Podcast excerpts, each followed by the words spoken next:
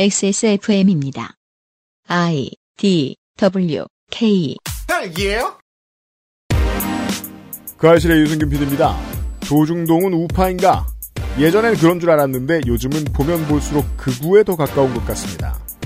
이들이 추천하는 대선 후보들을 만나보는 이달의 헬마우스 코너 2021년 9월 첫 그것은 알기 싫답니다.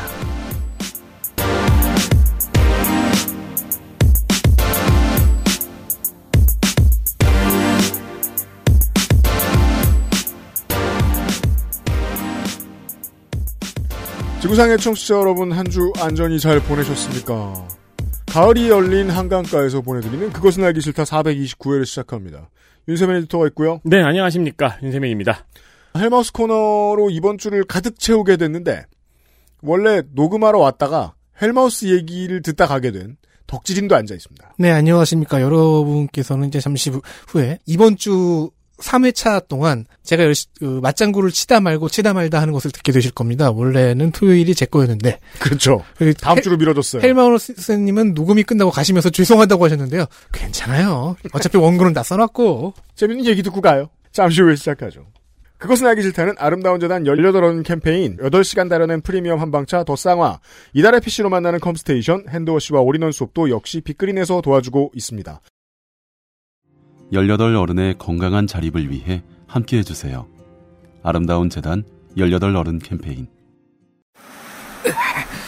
아, 이봐 이봐. 아, 미안해. 내가 잘못했다고 그냥 남들 쓰는 대로 아무거나 쓰면 되는 줄 알았는데 당신이 이렇게 힘들어 할 줄은 진짜야. 그런 게 있는 줄 나는 몰랐다고. 그렇다고 이런 식으로 나한테 이별의 통보를 하는 거야? 가지 마. 이제부터 잘할게. 어? 남은 거라도 지켜야지 정말이죠? 이젠 내 머리카락 지킬 수 있는 거죠? 구스베리 추출물로 모근을 더 건강하게 자연 유래 성분으로 자극 없는 세정력 뛰어난 보습 효과와 영양 공급까지 Big Green 이젠 탈모 샴푸도 빅그린 hair loss 샴푸. 자, 추석 이벤트들이 계속 나타나고 있지요? 네, 피크입니다. 자, 빨리 마음의 결정을 하셔야겠습니다. 그렇습니다. 그 중에서도 강자가 나타났습니다. 네. 빅그린 추석 선물 패키지를 준비를 했습니다. 예. 먼저 리뉴얼 샴푸, 투쓰리 안젤리카 daily vegan 샴푸, 탈모 샴푸 500ml와 1000ml 세트입니다. 네. 500ml와 1000ml 세트라는 거는 500ml에는 펌프가 달려 있고 그렇죠. 1000ml는 리필용. 리필용입니다. 그렇습니다. 어, 이 세트를 구매하실 경우에는 무려 40% 할인이 시작이 됩니다. 그리고 여기에 투쓰리 sensitive hair pack 정품과 쇼핑백을 증정해 드립니다. 이런 패키지가 있고요. 두 번째 패키지도 있어요. 두 번째 패키지 all-in-one soap 2종 세트와 hand wash 2종 세트가 50% 할인에 쇼핑백 증정까지 드립니다. 어, 팬데믹 이후로 빅그린 hand wash 고정 구매하시는 분들이 많아졌습니다. 그렇습니다. hand wash 같은 경우에는 두 개에 8,900원, 쇼핑백까지 증정되는 부담 없는 선물로 좋습니다. 빅그린 할인 행사 추석에도 당연히 있습니다.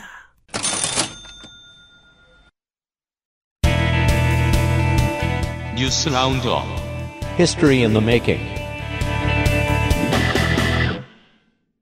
개혁을 하고자 하면 보통 정신을 이야기하지만 아, 반동하는 세력은 보통 여기에 실효는 없고 역작용만 많다고 맞받아칩니다. 이건 늘 그렇습니다.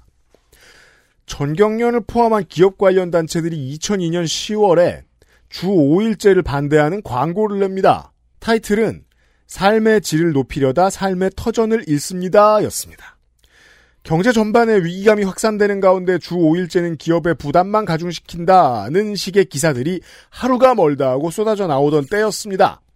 만약에 정경련의 진심도 국민이 노력한 만큼 삶의 여유를 되찾는 게 좋겠다 이런 생각이었다면 교대 근무 확대든 출근 일정 유연하든 무슨 다른 아이디어라도 냈겠죠. 하지만 경제인 단체의 진심은 그저 노동자가 쉬는 게 싫은 것이었기 때문에 반대의 논리 말고 다른 의견을 개진하진 않았습니다. 2021년 9월 대한민국 상당수의 언론과 그들의 말을 실어 나르는, 나르는 한국 양대 포털은 언론 중재법의 통과를 막기 위해서 지금 혈안이 돼 있습니다. 정확히는 언론에게 더 큰 책임 의식을 가지라는 시대 정신이 마음에 들지 않아서 발버둥 치고 있습니다.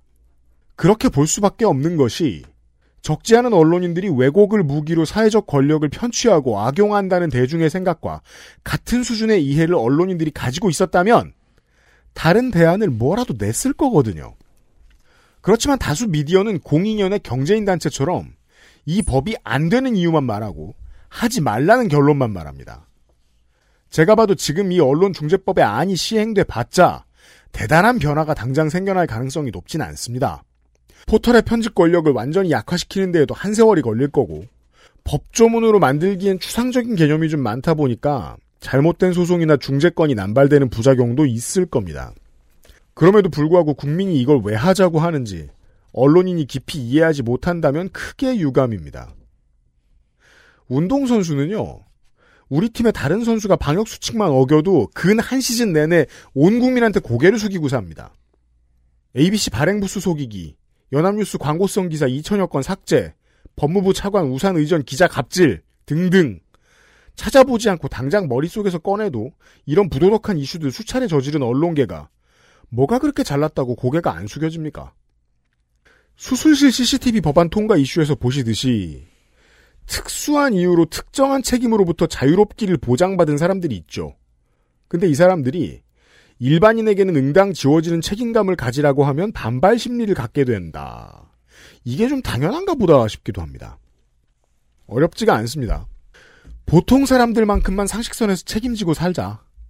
언론 중재법이 통과되느냐 마느냐는 결국 그 지점에서 이루어지는 씨름입니다. 이번 주 뉴스 아카이브입니다. 뉴스 라운드업입니다. 이번 주 뉴스 라운드업입니다. 그게 그렇게 재밌어요? 민주노총 보건의료 노조가 정부와의 협상이 결렬되어 9월 2일 총파업을 예고했습니다. 여러분이 들으시는 순간 총파업이 시작되었을 수 있습니다. 보건의료 노조는 감염병 전문병원 설립, 코로나19 치료병원의 인력 기준 및 생명안전수당 제도화, 공공의료 확충, 보건의료 인력 확충, 교, 교대 근무제 개선 등을 요구했습니다.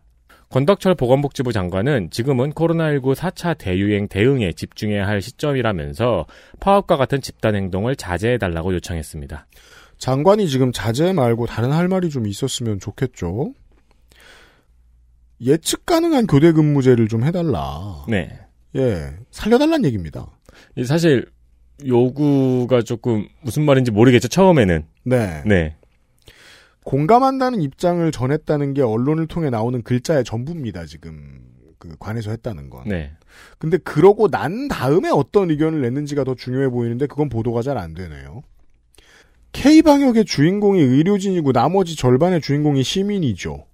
그래서 우리가 9월 초에 좀 더 기민하게 반응할 필요가 일단은 있어 보입니다. 뭐 줄을 아 미리 좀 서야 되겠구나.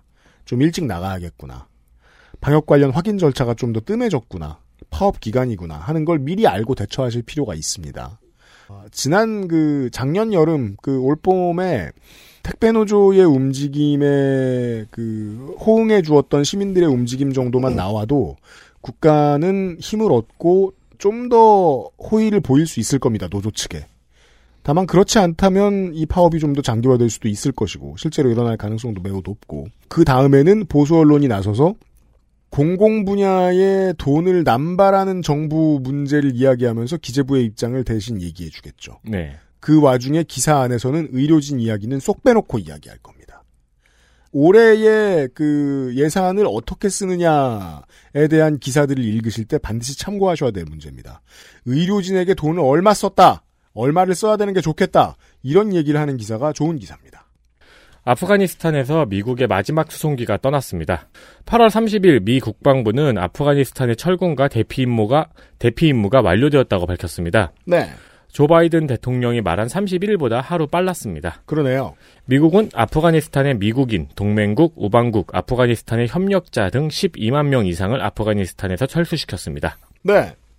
어, 역사적으로 열강이 어, 러시아 핑계대고 소련 핑계대면서 아프간에 무슨 짓을 했는지는 이제 얘기하는 사람들이 상당히 많은데 그로 인해 나타난 아프간 내부의 움직임은 좀 시간을 내서 들여다볼 필요가 있겠습니다. 저 앞에 지금 덕질인이 준비 중입니다. 인앱 결제 시 구글이나 애플에 수수료를 내야 한다는 이야기는 저희가 땡플릭스나 유튜브 프리미엄 가입 금액을 예로 들어서 몇 번 설명드린 적이 있죠. 그렇죠. 앱에서 가입할 땐 조금 더 비싸다고. 네. 네. 24일 법사위에서 앱 마켓 사업자가 결제 수단을 강요할 수 없다는 내용의 전기통신사업법 개정안을 의결했습니다.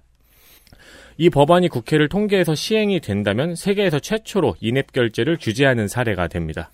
많은 나라의 tech 관련 섹션들을 제가 참고를 했는데 정말로 전 세계가 한국을 쳐다보고 있는 문제가 많습니다. 맞습니다. 네. 이걸 따라가는 다른 나라 의회가 더 나타날 겁니다. 아, 이게 이제 중요한 정신은 이거거든요. 전 세계가 카드 수수료는 그 나라의 국회가 알아서 좌지우지 하는 편입니다. 우리나라 같은 경우는 3년에 한 번씩 정부와 협상을 하죠. 이게 왜 그럴 수 있다라고 생각을 하냐면 수수료를 받는 시스템을 한번 만들어 놓으면 그 다음부터는 노동의 가치가 훅 떨어지고 수익만 남는다라고 국가가 이해하기 때문입니다. 네. 그러면 그때부터는 공공 인프라로 취급을 하기도 하죠. 구글과 애플의 서비스도 그렇다고 봐야 한다라는 게 지금 여당의 논의. 이 점에 있어서 모든 개발사와 모든 국가들이 지금 한국 여당을 응원하고 있는 상황입니다. 네. 네. 그런 저 어, 역사적인 상황이고요. 다음 보시죠. 자 대선 얘기합시다. 네, 2021년 9월 1일 대선 후보 경선이 시작이 됐습니다. 일단 여당이 시작됐고요. 그렇죠. 네, 다른 정당들은 다른 절차를 하고 있습니다. 민주당은 이번 경선이 이제 국민 경선이죠. 각 정당의 경선 일정 얘기를 잠깐만 좀 짚어보겠습니다. 네, 경선 일정과 경선 방식을 설명을 드리겠습니다. 민주당의 국민선거인단은 현재도 모집을 하고 있습니다. 네. 1차와 2차는 모집을 했고요. 음. 9월 1일부터 9월 14일까지 3차 선거인단을 모집하고 있습니다. 여당은 이제 승부만 남은 것 같았는데 지금 최종적으로 일반 시민이 경선에 참여할 일정이 남아 있죠. 일반 시민뿐만 아니고 야당 의원도 참여했다고. What? 김재원 의원이죠. 네, 페이스북에 인증글도 남기고 네. 그랬죠. 그러니까 오늘부터 두 주 정도 선거인단 등록이 지금 가능하죠. 네, 선거인단은 민주당 홈페이지에서 신청하실 수 있고요. 네.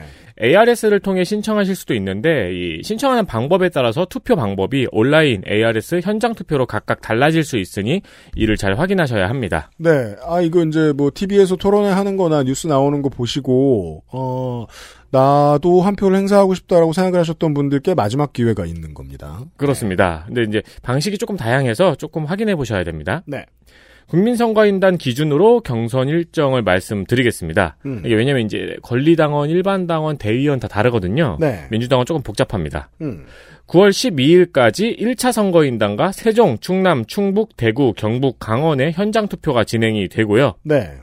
12일에 1차 super week로 투표 결과가 동- 공개됩니다. 다음 주말입니다. 그렇습니다. 이때는 이제 1차로 모집한 선거인단과 그리고 언급 말씀드린 지역의 투표 결과가 공개가 되는 겁니다. 음. 그러니까 이제 미국 방식인 거죠. 네. 네, 경선 결과가 이렇게 차츰차츰차츰 공개가 되는 거죠. 네. 그렇습니다. 추석 한 주를 쉽니다. 그리고 25일부터 10월 3일까지는 2차 선거인단과 광주, 전남, 전북, 제주, 부울경, 인천의 투표가 진행이 되고요. 10월 3일이 2차 super week입니다. 네. 이때 다시 한번 투표 결과가 공개가 되고요. 그리고 바로 다음 주인 10월 둘째 주에 3차 선거인단과 경기 서울의 현장 투표가 이루어지고요. 만약에 이제 지금부터 그 선거인단 등록을 하시려고 생각하셨다는 분들은 이때 투표를 하시게 됩니다. 그렇습니다. 어, 10월 12일이 3차 슈퍼위크로 발표가 됩니다. 네.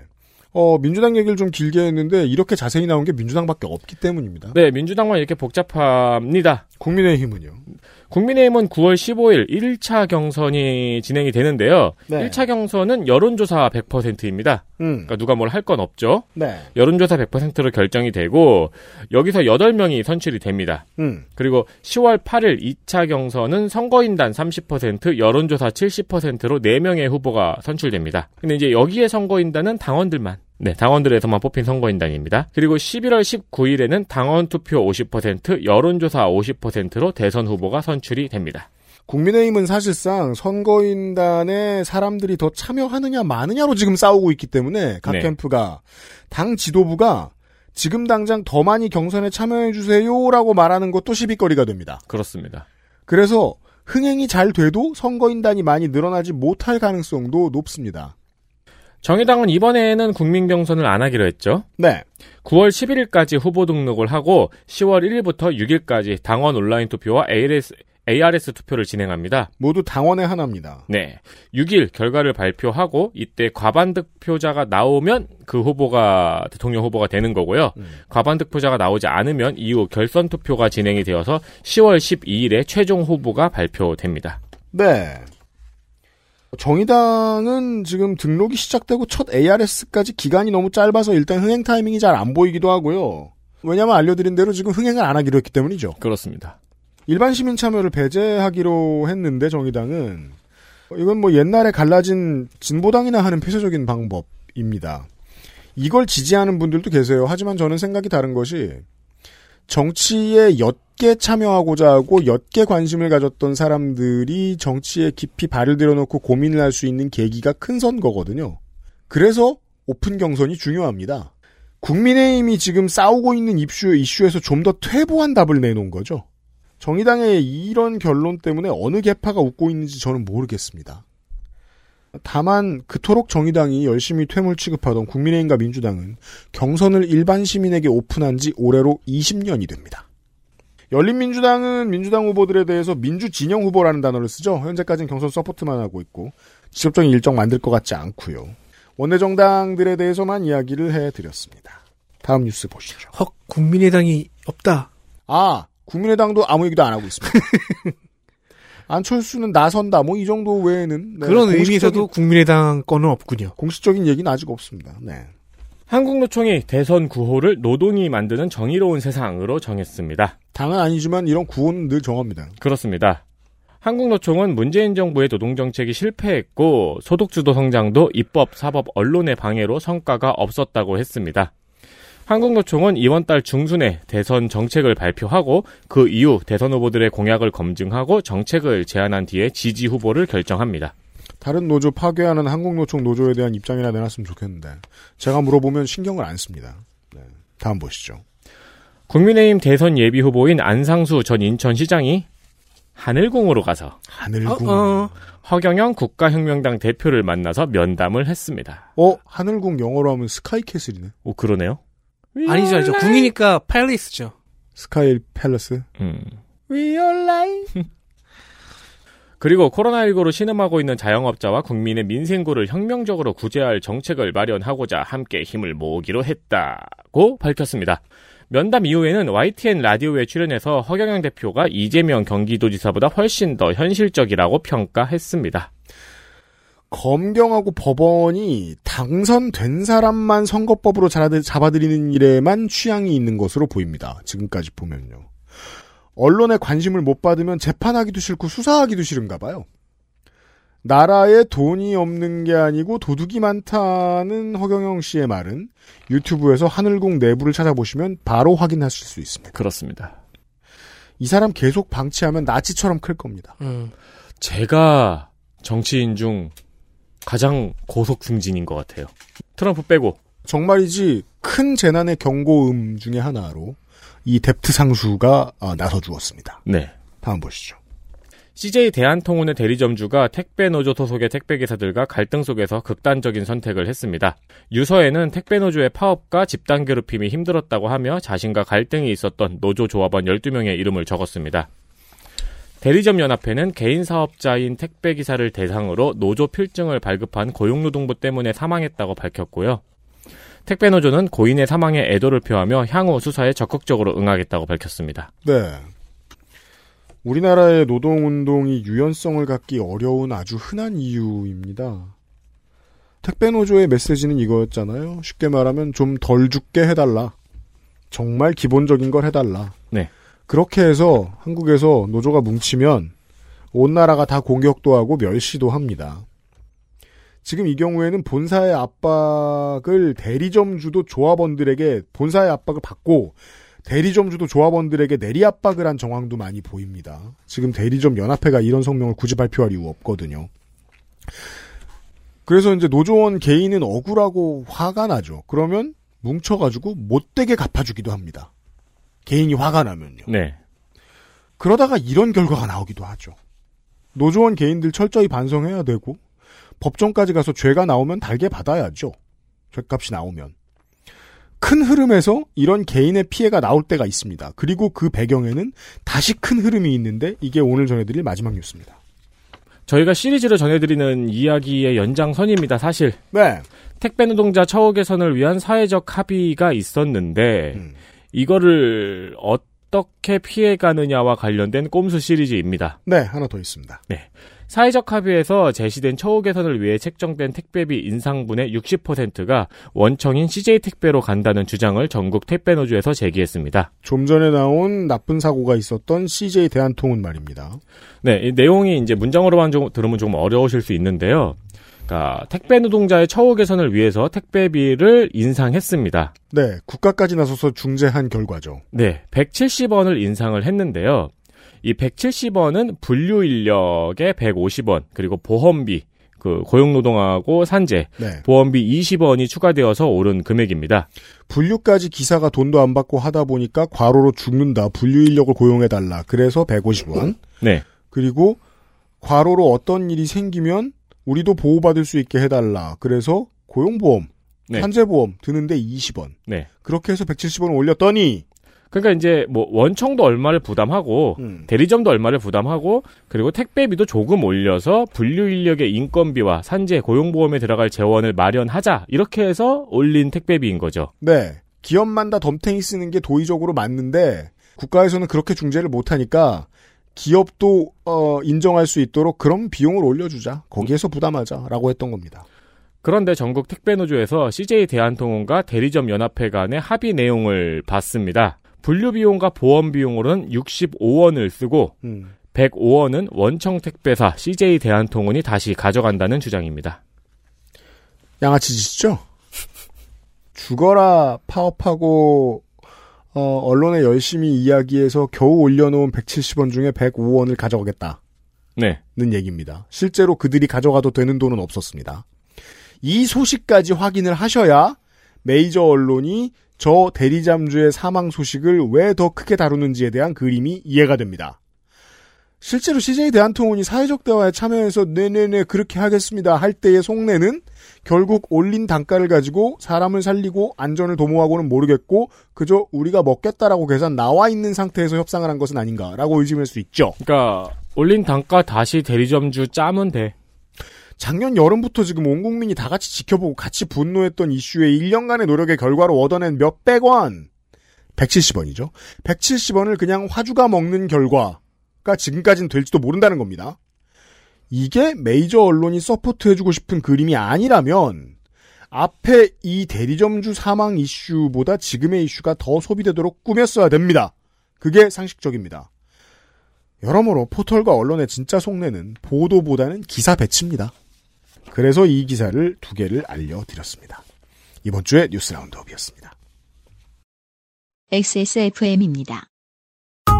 수냉은 customizing에 따라 효율 차이가 큽니다. 컴스테이션에 문의하십시오. 주식회사 컴스테이션. 퇴소하는 게 엄청 큰 일일 거라고 생각했거든요. 근데 너무 아무렇지 않게 집이 바뀌어 있더라고요. 제가 무슨 생각이 들었냐면, 어, 그러면 나는 이제 내 스스로 나를 찾아야 되는구나. 내가 할 수 있는 일 찾아야 되는구나.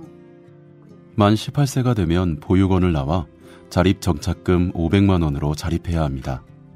이렇게 보호가 종료되는 아이들은 한 해 약 2,500명.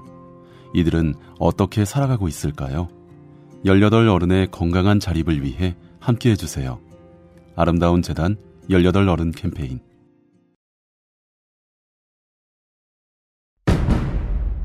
동지들 가짜뉴스를 헬로보내 헬마우스입니다 모멸감을 주고 모욕감을 주고 치가 떨리게 하는 거 거짓말 좀 하지 말란 말이야 이 새끼야 대단한 얘기가 아니에요 가짜뉴스 만드는 유포자수는 너무 많고 그 새끼를 아무렇게나 만들어도 다 퍼뜨려주고 저 오물들을 치우려면 누군가는 오물통 속에 뛰어들어서 그 오물을 뒤집었을 각오 가짜 뉴스 확인 과정. 헬마우스 코너. 팟캐스트 에디션. 예전에 검사 출신 정치인에게서 이런 이야기를 들은 적이 있습니다.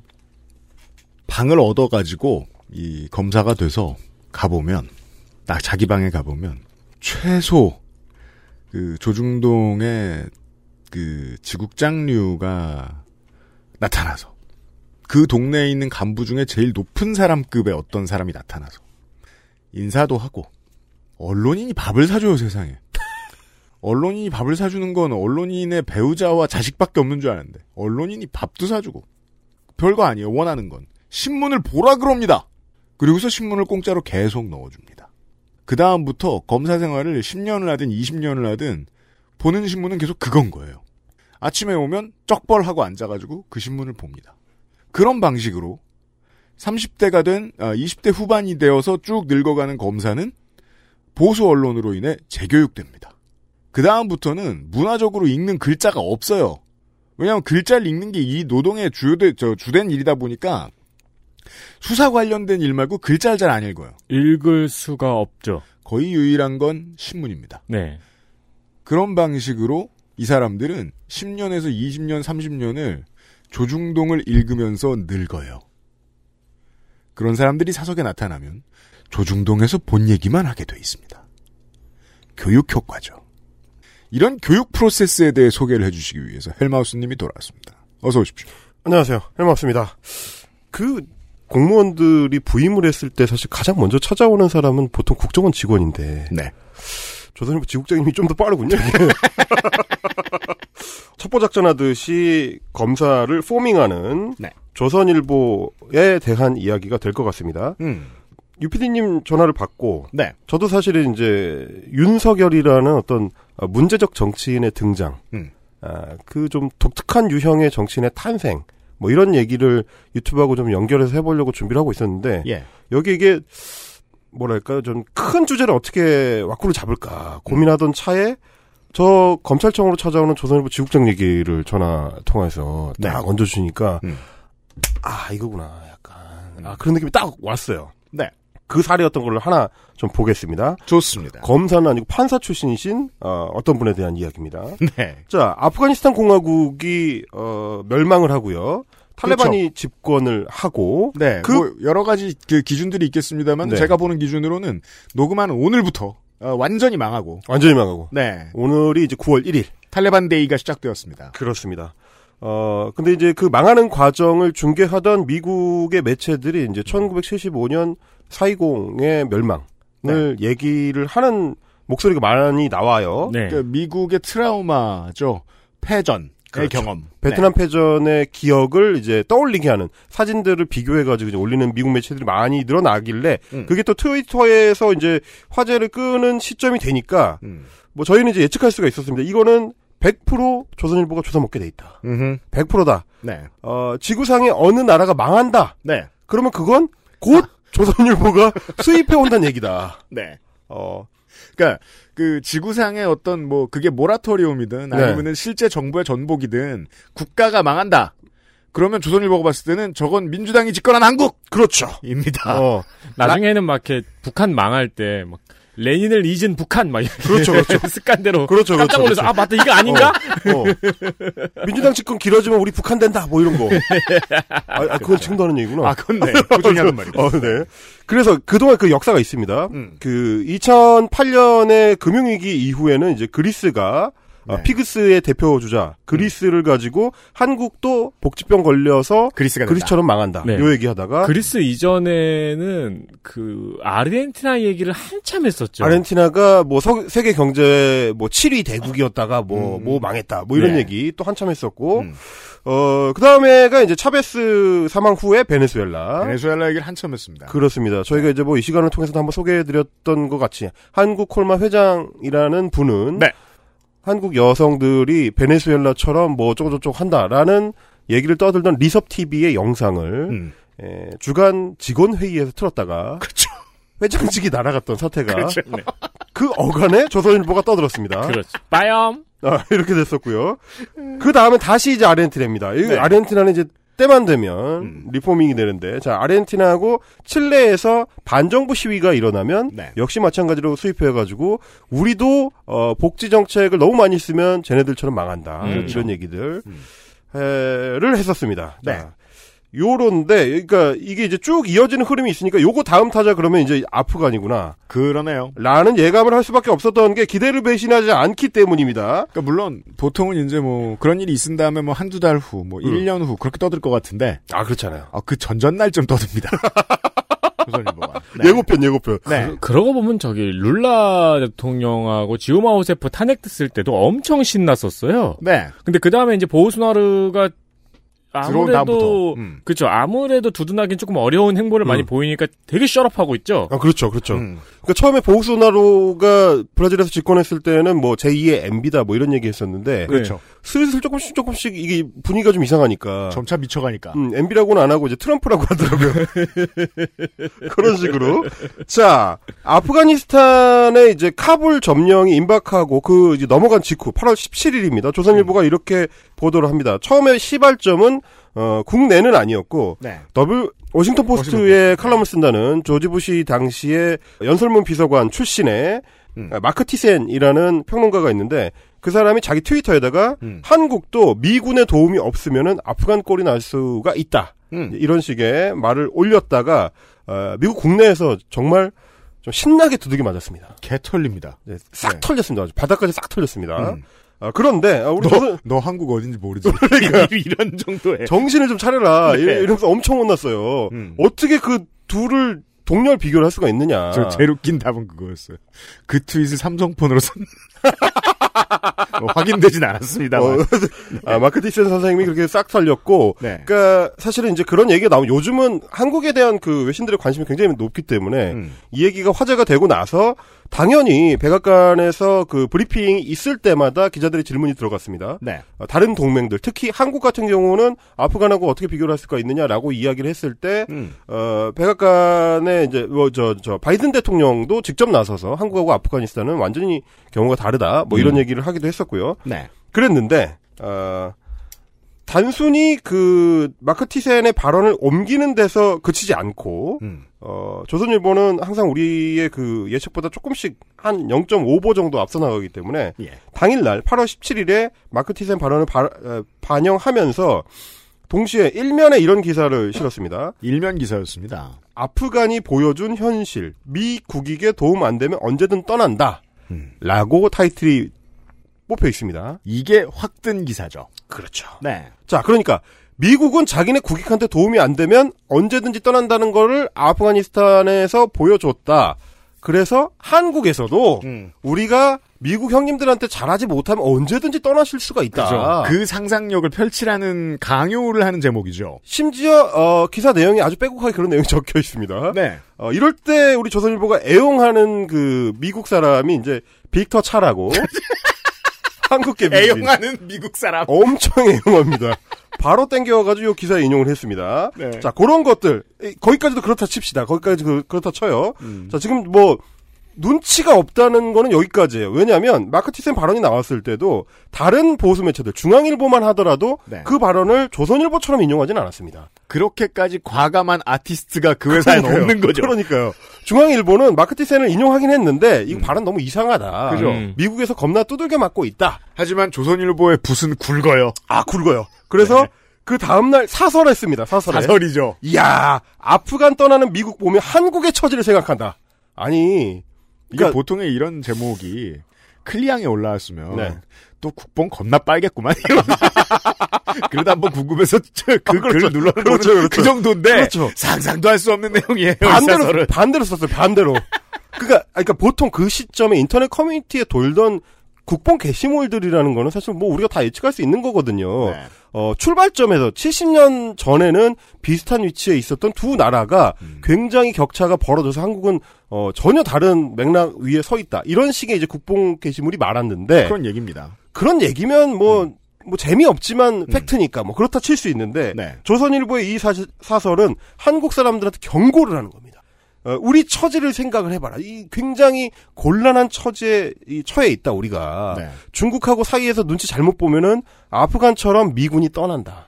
대한민국은 아무리 발전해도 스스로 혼자 설 수 없는 나라다라는 주장이 우리나라 1등 신문의 주장인 거죠. 이 사설에 의하면. 그렇죠. 네. 아, 여기까지도 사실 그 예측 범위 아니었습니다. 조선일보 그럴 줄 알았어요. 네. 근데 땡땡을 생각한다는 원래 삼성을 생각한다가 원조 아닌가요? 이게 그 아니 다 가져오네요. 가장 최근에 한미 정상회담을 통해서 나왔던 미국의 유익한 결과가 뭡니까? 한국 대기업을 미국에 끌어들인 투자 유치였잖아요. 그렇죠. 그렇죠. 그런 파트너인 한국을 버리고 떠날 것이다. 네. 아니, 그니까, 이게, 이 가상의 공포거든요. 있을 수 없는 일인데, 아무도 그 생각을, 말하자면 할 필요가 없는 공포잖아요, 이게? 그러니까 이제 그 아파트 20층에서 네. 타란툴라 방제를 하는 것 같은 그런. 왜냐면 타란툴라는 무섭거든요, 안 키워보면. 그리고 타란툴라 오면 망한다! 그한뭐 예를 들어 뭐 저기 아 극동아시아에서 네. 한국의 지정학적 위치가 얼마나 중요하고 미군이 얼마나 중요시하게 생각하는가 이런 거는 고등학생들도 하는 이야기잖아요. 아, 그렇죠. 그렇죠. 사실은 이게, 더더구나 21세기에 들어와서 한국이 선진국이 된 이후에는, 어, 대부분의 한국 사람들이 그 걱정을 하진 않거든요. 그러니까 무슨 일이 바깥에서 생겨도 미국이 떠나면 어쩌지라면서 바들바들 떨면서 두려워하는 건 태극기 부대, 한국 극우의 태도예요. 그러니까요. 네. 아니, 차라리 그, 뭐, 어, 진보 진영에서 걱정하는 것처럼 한국이 너무 국방력에 대한 투자를 너무 많이 해가지고, 동아시아 군비 경쟁의 한 축이 돼버렸다. 네. 뭐 이런 걱정을 하는 것 같으면 충분히 할 수 있는 걱정이에요. 음, 네. 그렇게 얘기를 할 수 있는데, 한국이, 어, 국방력이 약해져서 망할 수 있다. 이런 고민을 한다는 거는 네. 굉장히 다른 종류의 고민 인 거고. 이게 사실 다른 나라의 밀떡 드립할 땐 꽤 오만한 그렇죠. 상상입니다. 이게 소위 뭐 머시기 포스 뭐 이런 거 이제 조사하면 한국이 뭐 5위, 6위 뭐 이 정도 수준의 국방력을 자랑을 하고 있는 나라인데 방금 말씀해 주신 대로 어, 전 세계 진보가 걱정하는 한국의 이슈는 그겁니다. 그러니까요. 그 국방력이 커졌고 국방 관련된 무기 산업도 너무 빠르게 발전하고 있다는 그러니까요. 거예요. 네. 핵잠 만든다고 하는데 지금 그러니까 말입니다. 이런 상황이라서 여기까지는 뭐 그렇다 쳐요. 자, 근데 조선일보가 저렇게 떠들자마자 제가 헬마우스 어, 잔당들이 지금 서식, 서식하고 있는 저 카톡방이 있습니다. 아 그렇죠. 네. 저, 인간관계가 끊어진 건 아니에요. 아, 그렇죠. 헬마, 헬마우스 잔당방. 네. 헬마우스 잔당방에 제가 요렇게 이제 올렸습니다. 음. 저거 주워 먹는 국민의힘 정치인 바로 나올 것이다. 그럼요. 아, 이거 뭐 예언도 아니야. 어, 예언도 아니고 누구나 예측할 수가 있어요. 네. 한참 이 그 김문수 씨가 아, 마지막 불꽃을 튀우던 그, 그 뭐냐 저 서울시장 마지막으로 나오셨을 때, 네. 아, 그때의 그 조선일보에서 나오면 그 다음 날 그 단어를 김문수 씨 입에서 자주 들을 수 있었어요. 그렇죠. 그래서 베네수엘라 얘기도 하시고, 아, 그렇죠, 그렇죠. 예. 그리고 김문수 씨는 유행 지난 것도 제일 마지막까지 말하는 타입이에요. 그렇죠, 그렇죠. 네, 제가 알기로 핵, 과거로를 자주 찾아보는 분이에요. 핵무장도 가장 마지막까지 말했던 사람이 네. 그러니까 여기서 우리가 봐야 되는 지점은 네. 어, 조선일보를 주워 먹었다는 사실 어, 누구나 예측할 수가 있습니다. 조선일보가 떠드는 많은 말들이 국민의힘 정치인들이 자주 주워 먹으니까요. 음. 마치 헨젤과 그레텔이 그 과자 부스러기에 흘려가듯이 네, 네.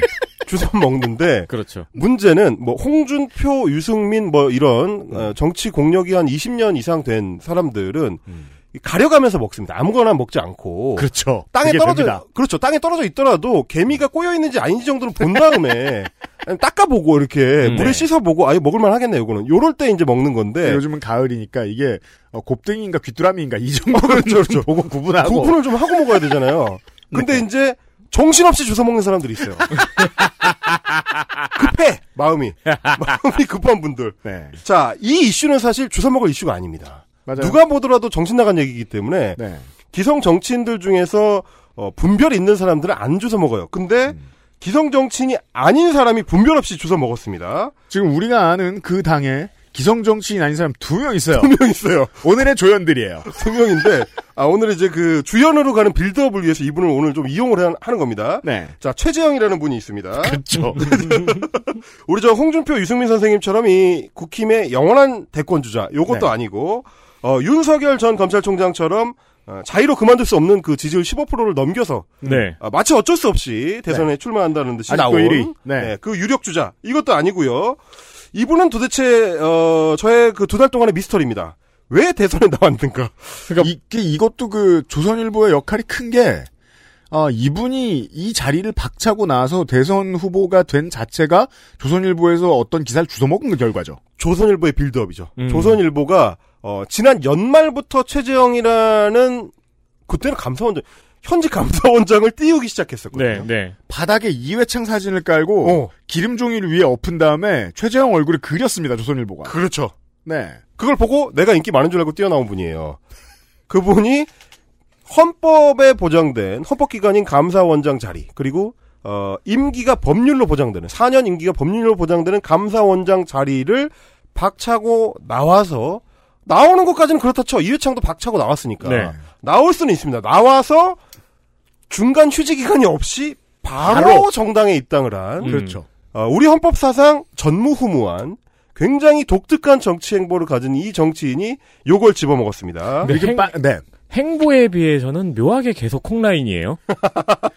콩라인이라고 말하려면 준우승은 해야 돼요. 그러니까요. 그 뭡니까 이분이 처음에 이제 이회창 전 감사원장과 비교가 되었던 그 기사를 자기 사무실에서 읽을 때의 그 장면을 상상하게 돼요. 하이틴 로맨스물이죠. 음. 아무도 없는데 혼자 홍조가 돼가지고 얼마나 며칠 동안 아, 아, 그 신혜선, 대상 없는 상사병을 신혜선 씨 유명한 짤 있잖아요. 썸 탈 때 짤, 이 그, 핸드폰 문자 온 거 보고 한 번. 웃고 얼굴 가리고 다시 웃고 하는 거 있잖아요. 아, 그러지 않고서는 이렇게 빠른 입당도 야. 설명이 안 돼요. 제가 그 중앙일보에 친구가 있는데 그 요즘 이제 뭐 미디어 비평하는 프로그램 때문에 그 친구랑 자주 통화를 하면서 이제 예, 예. 신문 쪽 얘기들, 신문 기자들이 무슨 생각하는지 그런 거 계속 물어봐요. 음. 그 전에 한번 물어본 적 있어요. 도대체 ABC 협회에서 집계하는 것도 엉망진창으로 구독자 집계하고 이개 구라를 왜 이렇게 치고 있냐. 네. 그랬는데 그 친구 하는 얘기가 그겁니다. 어, 최근에 이제 중앙일보는 아예 그 매체의 중심축을 모바일로 옮겨버려가지고 음.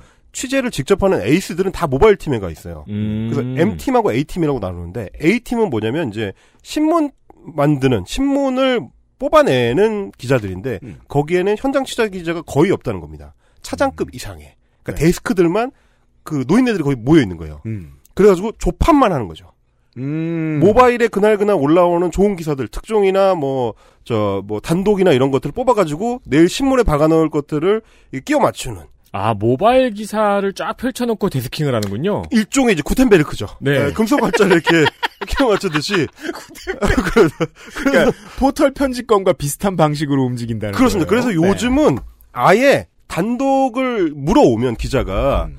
예 조선일보는 여전히 그래도 지면이 중요하기 때문에 네. 지면 낼 때까지 기다리는 경우가 있는데 음. 중앙일보 그냥 낸다는 거예요. 무시하고 일단- 지면 일단, 무시하고. 어. 어 근데 이제 그 정도로 지금 지면의 위상이 떨어져 있는데 음. 왜 계속 지면을 내냐? 이게 네. 물어봤더니 그 얘기를 하는 거예요.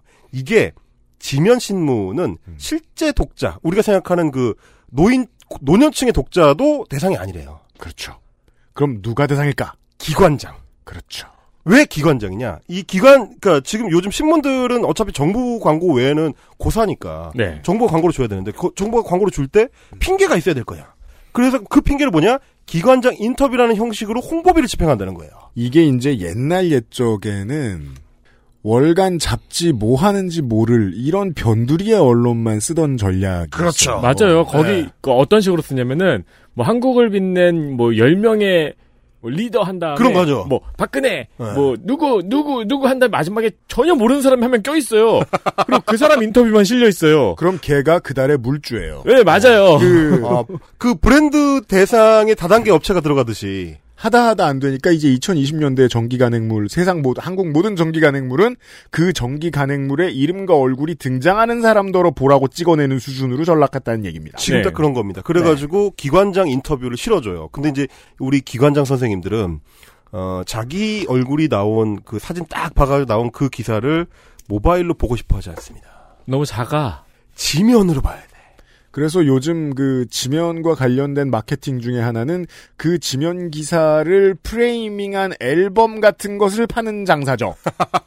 조선일보가 그 요즘 그거 열심히 합니다. 그러니까 이제 이분들은 다음날 아침에 음. 출근을 딱 했을 때 자기의 책상에 올려져 있는 그 조선일보, 네. 그 중앙일보에 한 중간 면수쯤 딱 갔을 때 내가 나온 그 신문 그거를 종이로 만져보는 거. 그렇죠. 이게 홍보비 집행의 핵심이니까 네. 요걸 찍어야 된다는 거예요. 여전히 지면을 유지하는 이유가 그거라는 겁니다. 그래가지고 아니면 적어도 PDF로 딸 수 있게 음. 요 정도는 해줘야 된다. 요런 얘기를 하더라고요.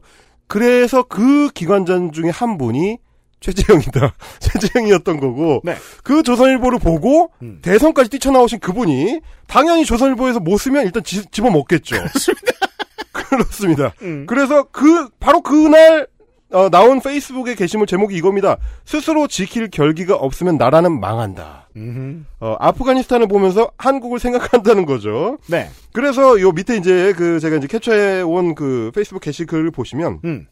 본인도 이제 민망하니까 이제 그런 얘기는 해요. 대한민국은 아프가니스탄이 아니다. 뭐 어쩌고 저쩌고 이렇게 얘기를 함에도 불구하고 음. 어 하지만 아프가니스탄 붕괴의 참담한 모습을 지켜보며 우리는 다시 안보에 대한 경각심을 높여야 한다. 음. 스스로를 지키겠다는 국민의 단합한 결기와 독자적 역량이 없는 한 그 무엇도 우리를 대신 지켜줄 수 없다는 것은 변치 않는 역사의 교훈이다.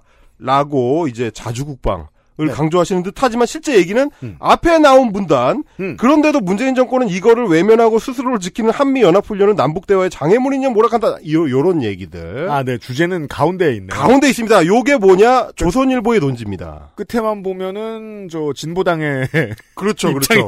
그렇죠. 요 부분 네. 자 문재인 정부가 미국을 무시하고 음. 한미 동맹을 경시하고 있는 요 태도 네. 지금의 이 태도가 자칫하면 우리의 어, 멸망을 초래할 수도 있다. 음. 아프가니스탄 된다. 아, 그런 얘기를 아, 바로 잡아 잡수셨습니다. 음. 제일 웃긴 건 제일 마지막 줄이네요. 뭐요? 이게 이제 페이스북에 그냥 올린 게시물이잖아요. 네. 음. 근데 가장 마지막 줄에 국민의힘 대선 예비 후보 최재형. 네. 아, 이거 인감도장 중요하신 분들이 있어요. 페이스북에 아, 인감 찍어야 노인네들은. 소셜을 겁나 포멀하게 보죠. 음. 네. 제목도 쓰시고. 그렇죠. 제목은 꺽쇠로 이렇게 달아줘야 되고요. 예, 명함도 붙이시고. 마지막에 자기 이거 해야 되고. 아 그러네 제목 꺽쇠네요. 아, 제목 꺽쇠요. 되게 중요해요. 다 그래, 다. 네. 자, 요렇게, 그 이제 이분이 사실은, 음, 분별을 할 수 없는 초보 정치인이다 보니까, 네. 조선일보에 뭐 나오면 일단 그거 좋은 줄 알고, 아니, 일면에 나왔어?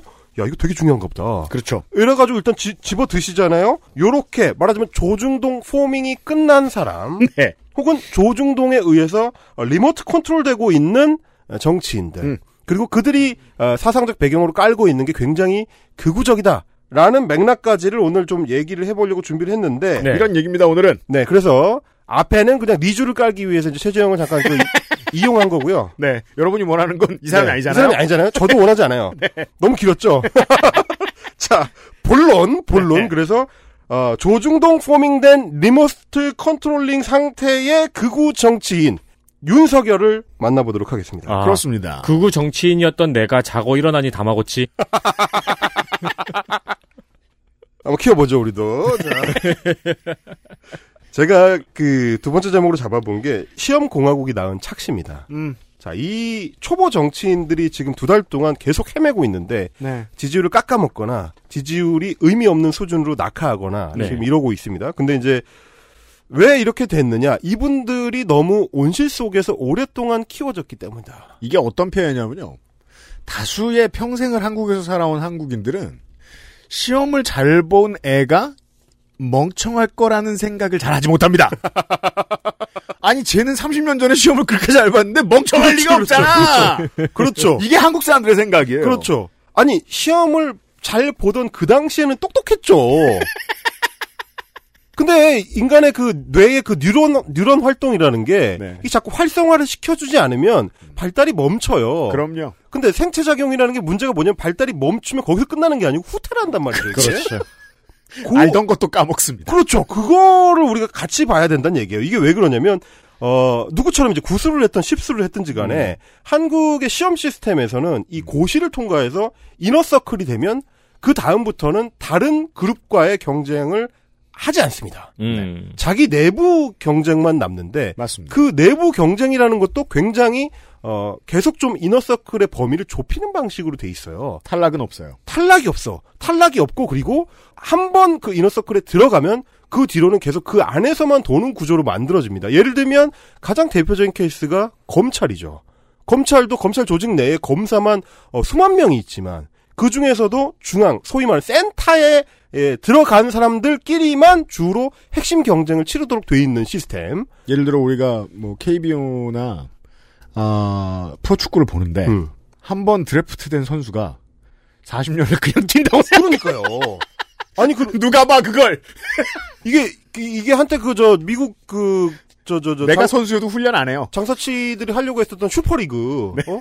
챔피언스 리그도 아니고 슈퍼리그만 해가지고 몇 개 뽑아가지고 우리끼리만 계속 돌겠다. 네. 요거랑 되게 비슷하거든요. 음. 그러니까 대검찰청이나 어 중앙지검이나 네. 이런 데 들어와가지고 소위 센 건들만 하는 검사들은 계속 비슷한 센 건만 하면서 자기들끼리 서로 주고받으면서 어 키워주고 올려주고 해서 계속 올라가는 구조. 네. 음. 그래서 다른 형사 사건, 다른 민사 사건, 뭐 아, 다른 형사 사건, 다른 소위 잡범들 다루는 이런 어떤 어, 뒤치다거리하는 검찰들과 핵심층이 분리되는 효과. 그렇습니다. 요런 것들을 계속 경험하게 되는 거죠. 비슷한 것도 많아요. 판사, 변호사, 의사 이렇게 면허증을 갖고 있는 직종들이 대부분 이너서클 안에 들어가면 탈락 없이 이 자체 회전하는 리그를 갖고 있다는 거. 그이 직업을 가지신 분들은 더 잘 이해하실 텐데, 아니 보통의 사람들은 직업 윤리 의식이 있고 양심이 있으니까 나름대로 열심히 합니다. 음. 다만 이런 데에 밝은 사람들이 있죠. 진짜로 해야 되는 일을 소홀히 해도 되는구만. 이라고 딱 눈치를 까는 사람들. 예. 예. 아, 그리고 저는 이제 그런 생각을 해요. 그러니까 말하자면 엘리트 간에도 일종의 경쟁이 일어날 수 있는 시스템이 돼야 되는데, 음. 이게 너무 어, 직종 간의 칸막이가 뚜렷하다 보니까 네. 다른 직종에서 다른 사람들이 다른 엘리트들이 어떤 삶을 그동안 나랑 그 비슷한 시기에 겪고 있었는지를 고민할 필요가 없어지는 거죠 점점. 그렇죠. 예, 이런 문제가 이제 악순환을 낳게 된다는 건데 이를테면 이런 겁니다. 제가 이제 경험한 어, 소위 다른 계층의 엘리트 사회 시스템이 이제 기자들 사회인데 음. 기자들만 해도 뭐 판사, 검사, 변호사들만큼 기자들 욕을 많이 먹고 훨씬 한국에서는 굉장히 특수하게 욕을 많이 먹는 직종이 이제 기자인데 네. 네. 그 기자들만 하더라도 어, 검사들처럼 이너서클을 서로 보호해주는 그 문화가 강하지가 않아요. 물론 일반적인 그 대중들이 봤을 때는 기자들도 자기네끼리 서로 공격하는 기사 잘 안 쓰고 그렇죠. 뭐 이제 기자들끼리는 서로 좀 봐주고 서로의 권력을 두려워하기도 하니까. 그렇죠. 이런 게 있다라고 얘기하지만 그 이제 그게 사실은 90년대까지는 거의 완벽하게 검사 사회랑 비슷했는데 2000년대, 2010년대 이후로는 조금씩 조금씩 약화돼서 그리고 끈 떨어지면 때리죠. 네. 그리고 요즘은 굉장히 그 미디어 간의 비평이 좀 활성화된 편이라서 음. 옛날처럼 이렇게 뭐 조선일보가 헛짓거리해도 MBC가 눈 감아주고 이런 시절이 아니잖아요. 이제 음. 실명으로 때려버리잖아요. 네. 네. 요런 시스템이 좀 갖춰주는 것도 있고 또 하나 제가 어, 에피소드로 재밌었던 게 뭐냐면 나가면 남입니다.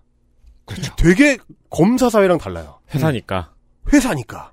그러니까 회사니까도 있는데 어, 나간 사람에 대해서는 기자들이 저널리즘이 발동을 하기 시작합니다. 오. 안에 있을 때는 봐주다가도 그렇죠. 나가면 저널리즘이 발동을 해요. 예전에 제가 이제 JTBC에서 일할 때 음. JTBC 그저 중앙 미디어 그룹 내에 이제 중앙일보가 있잖아요. 네. 중앙일보에 김진이라는 선생님이 있었습니다. 아, 그럼요. 아, 대단한, 분이죠. 대단하신 분이죠. 네, 대단하신 그렇죠. 분이죠. 네. 어, 중앙일보의 논설위원으로서 신의 한수에 출연하던 음. 독특하신 분인데 뭐 있어요 몇 명 전영기 뭐 이런 사람들 다 나갔지만 저 김진 전 논설위원이 대선 출마를 한다고 그렇죠. 이게 정말 놀라운 일이에요. 우리 최재형도 놀랄 일인데 김진 누가 불렀길래 도대체 그렇게 오래되지도 않았는데 까먹으셨죠? 아, 대선 출마를 한다고 예. 음. 그뭐 지금은 다 그렇게 얘기합니다. 뭐 김진 선배 그때 1억 5천 날렸댄다 음. 이런 얘기 다 하지만 신문사를 딱 그만뒀는데 네. 그래서 그 얘기가 이제 저희 이제 밥 먹는 자리에서 이제 뭐 화제가 올랐지 않습니까? 뭐 음. 나간다는데 어쩌고 저쩌고 이렇게 얘기를 했더니 옆에 앉아있던 그 당시 제 선배가 야, 씨, 뭐 논설위원이고 나발이고 어? 이 업계 몰라? 회사 나가면 남이야.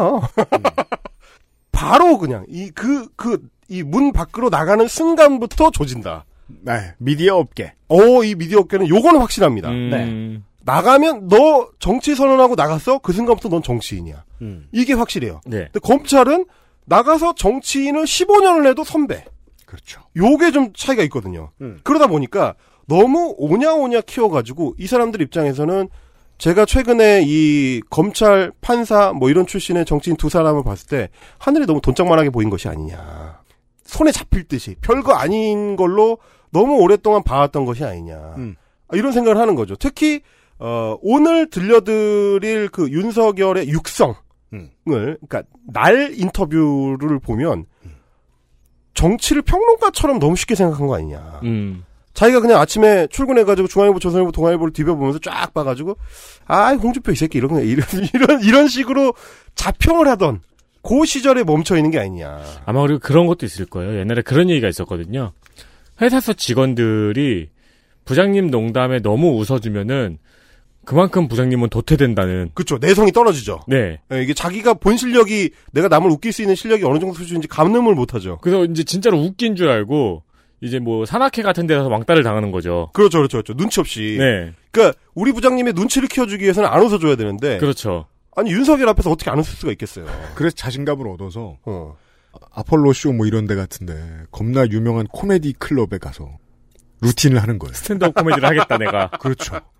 그리고서 이제 날아 들어오는 물컵에 맞아 봐야 그렇죠, 그렇죠. 정신을 그렇죠. 차리는 겁니다. 그러니까 내가 뭐 저 우리 동네 도장에서 운동을 한 1년을 했어. 네.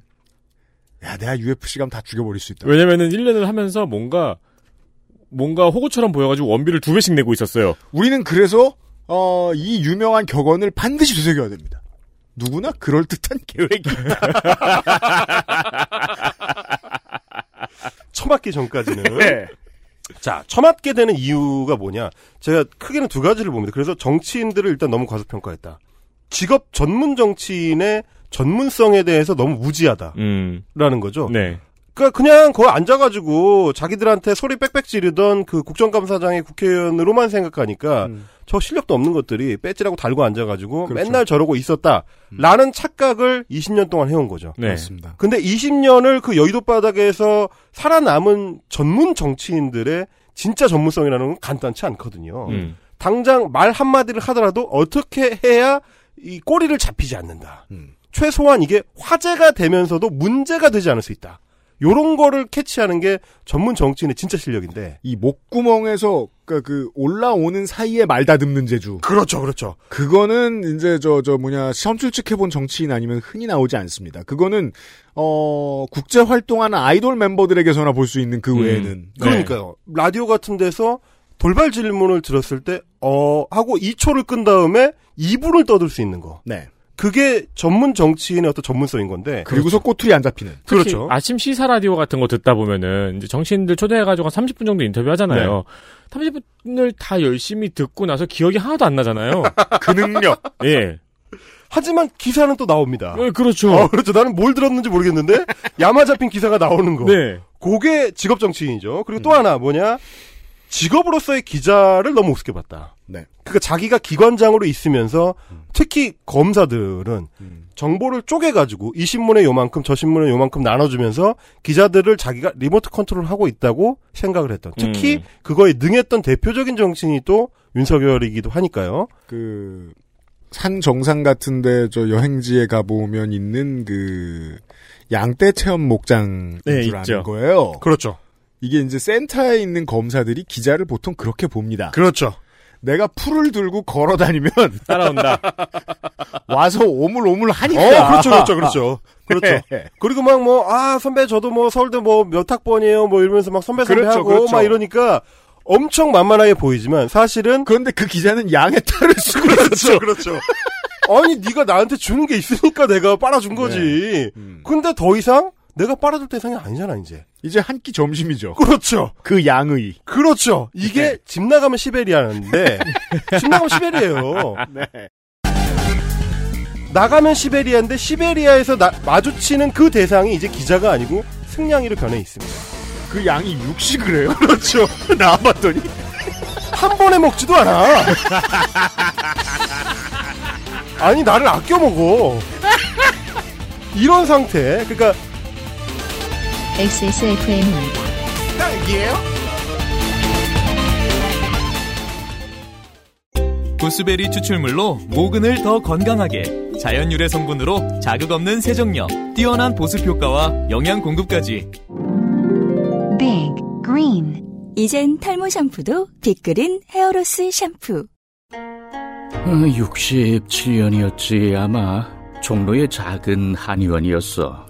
진도산 구기자, 청궁, 당귀, 숙지황 음, 좋다는 건 죄에 넣고 불순물을 제거하며 8시간 정성껏 다려냈지. 임금님께 올린 그 방식 그대로 말이야.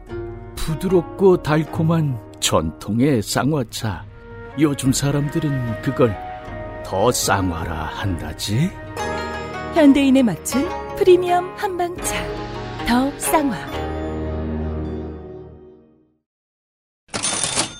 잠시 이 재미있는 이야기를 접고 광고를 잠깐만 하겠습니다. 어, 네. 어, 추석하면 사실 어른들께 드리는 선물이 많은데 저희 선물은 조금 젊은 감각의 선물들이 더 많죠. 물론 어른들에게 에그타르트, 에그타르트를 집어넣어 봐도 괜찮은 반응이 나옵니다만 그렇습니다. 근데 어른들이 좋아하실 만한 선물은 무엇이 있느냐? 전통 방식 그대로 만드는 어르신들이 좋아하는 선물 덧쌍화. 네. 추석 한정 최대 만원 할인이 진행 중입니다. 그렇습니다. 박스 포장으로 선물하기가 좋고요. 음. 날씨가 선선해졌으니까 덧쌍화가 땡길 때도 되었습니다. 저도 늙었는지 쌍화차 자주 찾게 됩니다. 어, 이제 뭐 에그타르트나 마카롱 같은 거 준비하시고 차는 또 쌍화차로 준비해 가시는 것도 나쁘지 않은 선택입니다. 액세스몰에서 더 쌍화 찾아보시고요.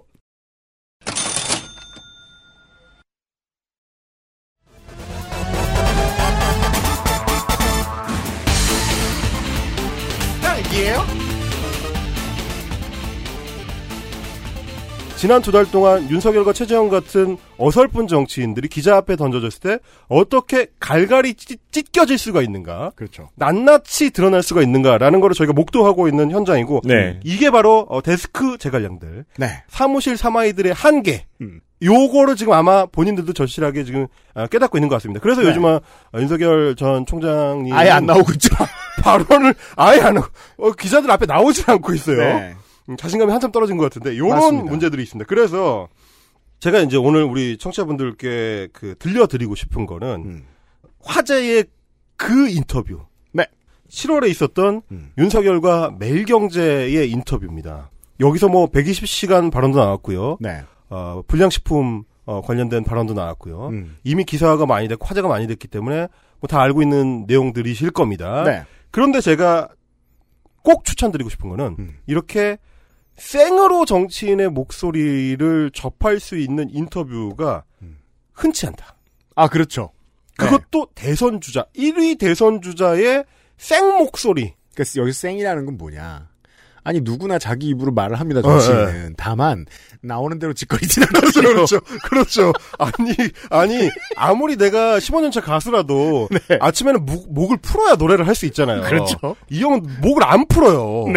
안 푼 인터뷰가 이 매일경제 인터뷰입니다. 다듬어지지 않은 네. 그 각을 잡고 잡고 인터뷰를 하면 나올 수 없는 attitude, 네. 나올 수 없는 어휘 이런 것들이 그냥 날 것으로 그대로 펼쳐져 있습니다. 그렇습니다. 굉장히 재밌습니다. 한 번쯤은 들어보실 만할 것 같아요. 이게 매일경제에서 운영하는 그 유튜브 채널에 여전히 올라와 있는데 음. 매일경제가 그동안 올렸던 영상들이 보통 한 평균 조회수 한 300회 정도 됩니다. 네. 아, 얘, 얘만 5만 회입니다. 와. 히어로. 몇 히어로입니다. 년짜리 실적을 냈네요. 아, 엄청납니다. 예, 요거 한번 보시기를 추천을 드리고 그래서 예, 이번 챕터의 제목이 성렬이인 원더랜드입니다. 그렇죠. 그 자리에서 매일경제 사무실 요게 요게 제가 듣기로는 이제 국장 사무실이에요. 국장 사무실. 네. 네. 그러니까 인터뷰를 한다고 불렀는데 음. 대접을 한껏 한 거죠. 막 치켜 올려주고 음. 어뭐 이제 국장이 나와가지고 직접 막 모셔가지고 국장 사무실로 데리고 가가지고 앞에 이제 젊은 원래 고위 검사에게 해주는 대접을 합니다. 한 거죠. 소파 소파 저 직접 그 영상 보십시오. 겁나 편해 보이는 소파. 그, 그리고 그건 트랩입니다. 그렇지. 바로 그겁니다. 무슨 트랩? 개미 지옥입니다. 어, 그렇죠, 그렇죠. 근데 이 검찰만 하던, 검사만 하던 개미가, 아, 미끄럽구만. 이러면서 그냥 슥 빨려 들어갑니다. 그 소파가 그 소파가 약간 그 옅은 황갈색의 모래색이거든요, 모래색. 음, 네. 푹 파묻히게 디자인되어 있습니다. 그 인터뷰 영상에 그 윤석열 후보가 앉아 있는 모습을 캡처를 해가지고 이제 가져왔는데 음. 이게 트랩이라는 얘기는 그런 겁니다. 본인이 말하자면 대접을 받고 있을 시점에는 몰랐겠지만 이렇게 너무 편해지면 네. 너무 세팅이 잘 돼 있고 너무 본인을 우대하고 본인을 우쭈쭈 해주는 이 상태 자체에서 튀어나오는 어 진짜 모습. 내추럴한 나. 저는 이게 처음에 이게 화제가 되니까 잘려가지고 뉴스에서 나왔잖아요. 네.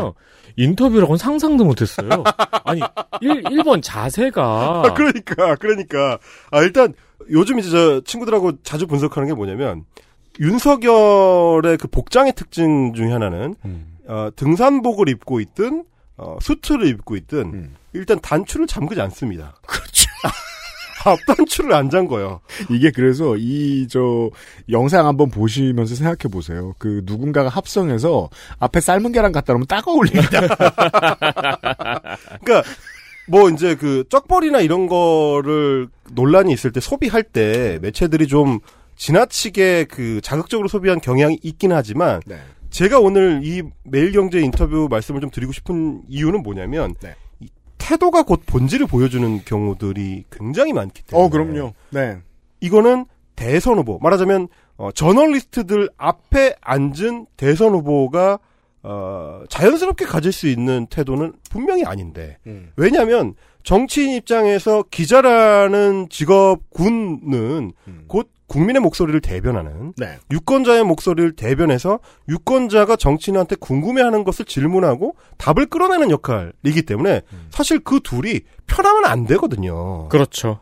아무리 편하게 대해준다고 하더라도 기자들이 정말 편하게 하십시오라고 해도 정치인 본인은 편할 수가 없어요. 기본적으로 프로 정치는 그 미디어의 스포트라이트를 받으면 어, 아이돌 연습생처럼 됩니다. 네. 아니 이렇게 부담스럽게 친절해 이렇게 됩니다. 그렇죠. 이게 우리가 흔히 상상하는 것인데 이 양반은 아니죠. 아니죠. 그래서 제가 이 영상을 한번 찾아보시라고 말씀을 드리고 싶은 게 이게 텍스트 기사 논란을 전파했던 그 텍스트 기사로는 충분히 전달되기 어려운 음. 부분들 맥락들이 있습니다. 네. 자세, 말투, 어조, 중간 중간 들어가는 추임새 그리고 앞 뒤에 사용한 그 어휘들의 맥락까지 이 총체적으로 보여준 하나의 어떤 그림이 있는 거죠. 아, 이걸 반- 본 반- 네. 반말 쩔어요, 진짜. 이걸 직접 본 어, 보수 지지자들은 정말이지 상당수가 짜게 식었어요. 이게 진짜 큰 모멘트 모멘트였어요. 음, 이 보도가 일단 이 자세가 말이죠. 음. 그 뭐랄까요? 척추의 중심축이 없습니다. 척추를 쓰지 않은 자세 아시죠? 그렇죠. 그렇죠. 약간 이 메트로놈처럼 좌우로만 움직입니다. 가운데 멈춰 있질 않아요.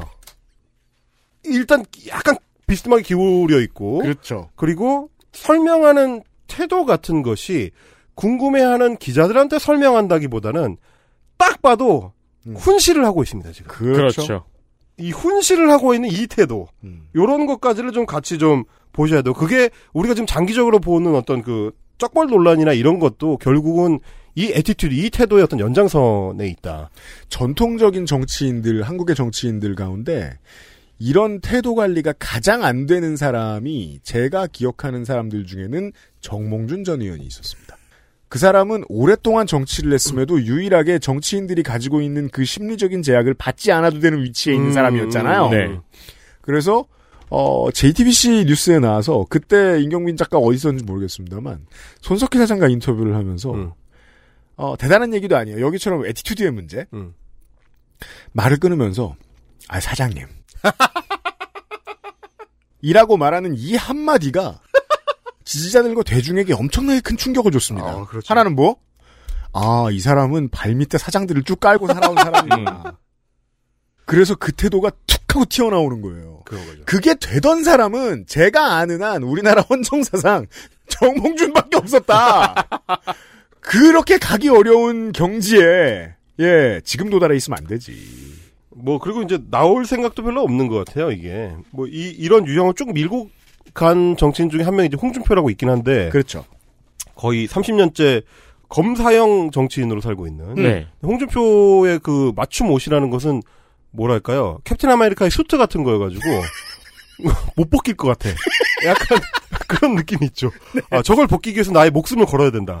약간 그런 느낌이 있- 있는 정치인도 있긴 하지만 본인이 그걸 추구하는지는 모르겠습니다. 일단 그래서 오늘은 그 어떤 생목을 좀 들려드리는데 주력을 좀 하려고 해요. 좋습니다. 자, 문제의 그 120시간 노동시간 발언. 음. 그것도 뭐 워낙 많이 이제 재생산이 돼가지고 충분히 얘기를 들으셨겠지만 이게, 어, 직접 더 생으로 들으면 말투, 그리고 중간중간에 넣는 추임새를 통해서 그 발언이 나중에 윤석열 캠프에서 해명한 것처럼 어, 어떤 그 맥락에 대한 오해가 있다. 아 이거 다시 들으시면 느낌 엄청 다릅니다 정말로. 음, 오해가, 오해가 없습니다.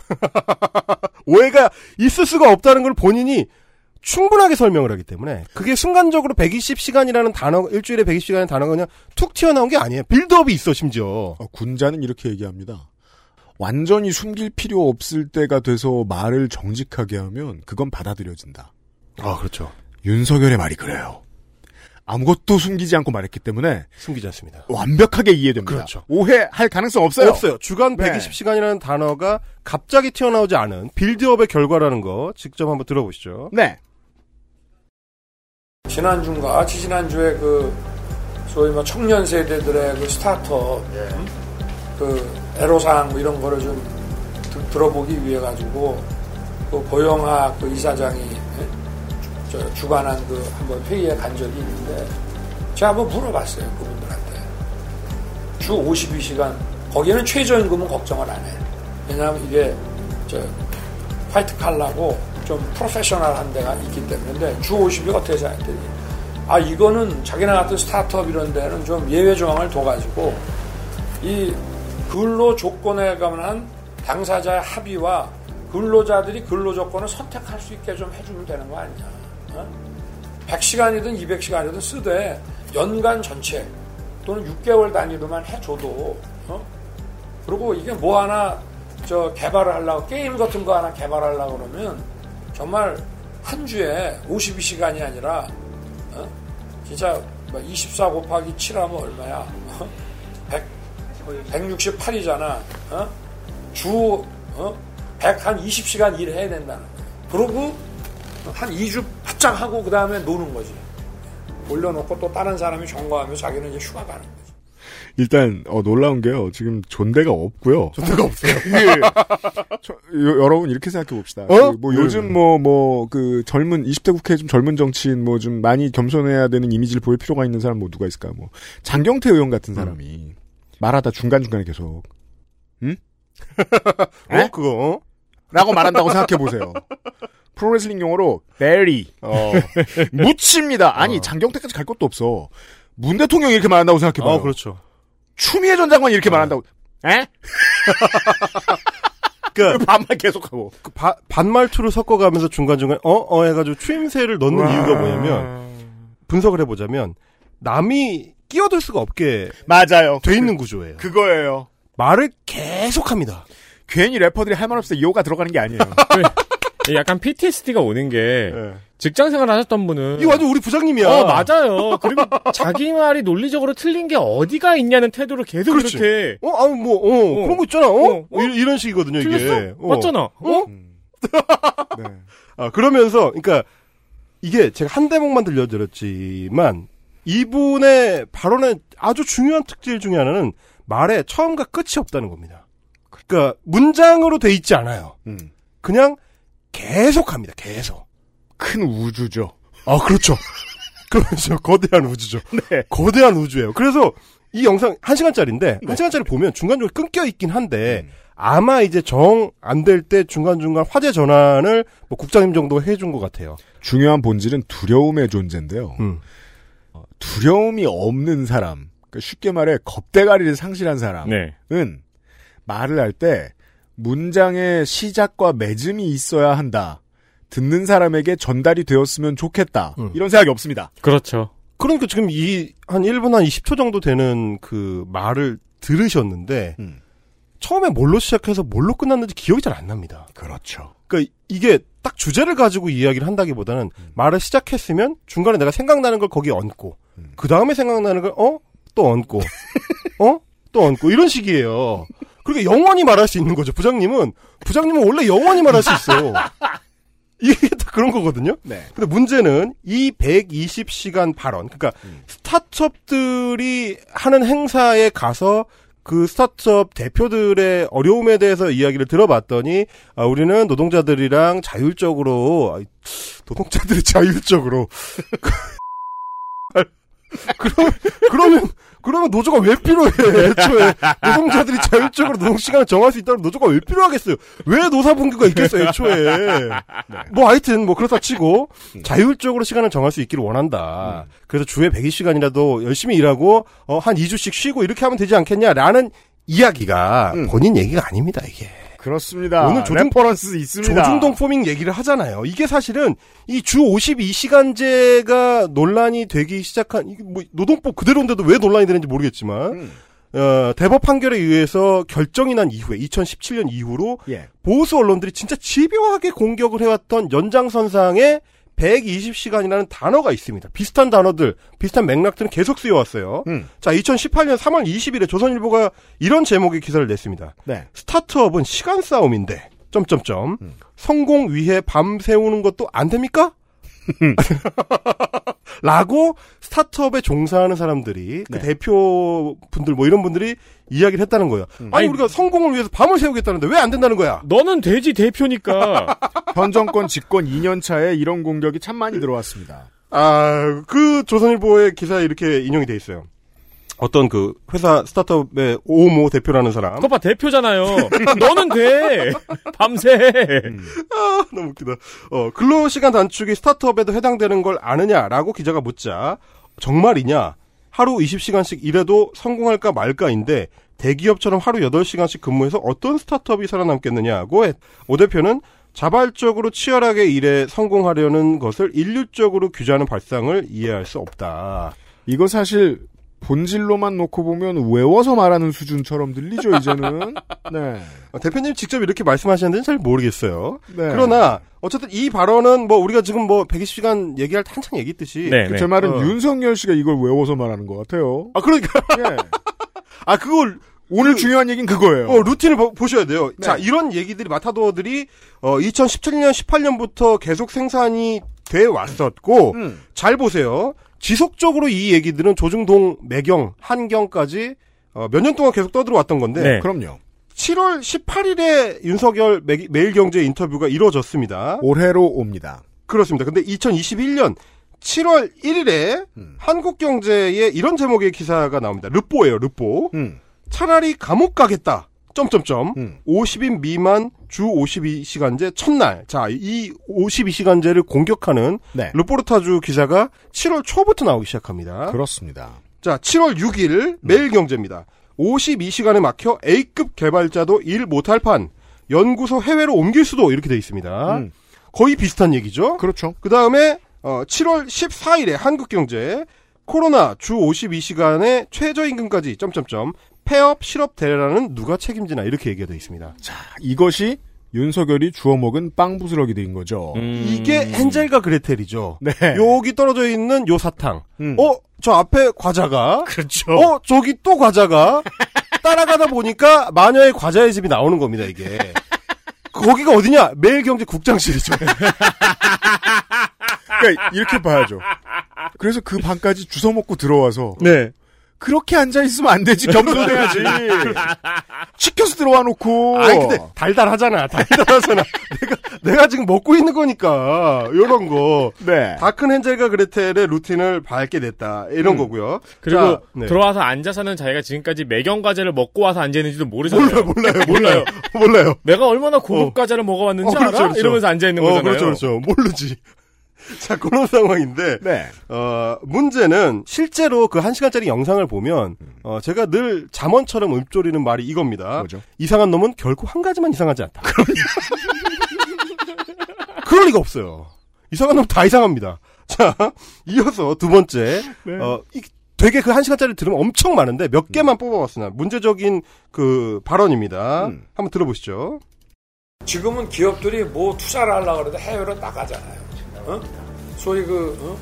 employment protection이 지나치게 과하다 보니까 제가 마음대로 해고하자는 게 아니에요. 근데 우리나라는 이 대륙법계는 just cause가 있어야 돼.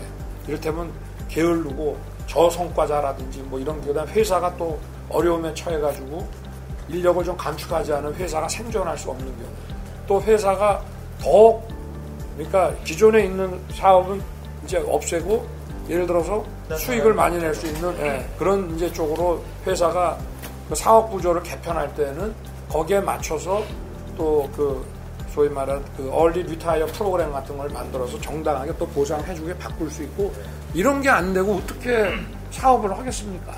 회사가 사업을 할 수 있게 기업이 해줘야 그건 일자리는 저절로 나와요. 어?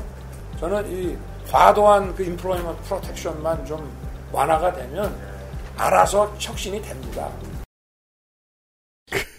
만약에 전경련에서 네. 입장문 쓰는 사람이 음. 이렇게 썼으면 잘립니다. 잘리죠. 아. 너무 뭘로, 뭘로, 짜- 뭘로 잘리는지 아세요? 저성과자로 잘립니다. 그렇죠.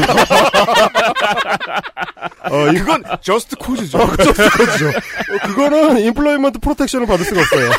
야 하고 싶은 말 하라고 널 뽑은 게 아니야 이러면서 잘립니다. 이걸 숨기라고 널 뽑은 거지. 그러니까 조금 전에 그 120시간 발언 때도 말씀을 드렸지만 말이 길다. 그리고 그 말이 계속 끊기지 않는다. 앞뒤가 다른 이야기를 하나에 뭐 어차피 다 똑같은 그 문장 안에 있으니까 한다라고 했을 때 문제가 뭐냐면 지금까지 윤석열이라는 정진이 두 달 동안 해왔던 소위 말하는 말 실수들을 잘 보시면 항상 패턴이 똑같습니다.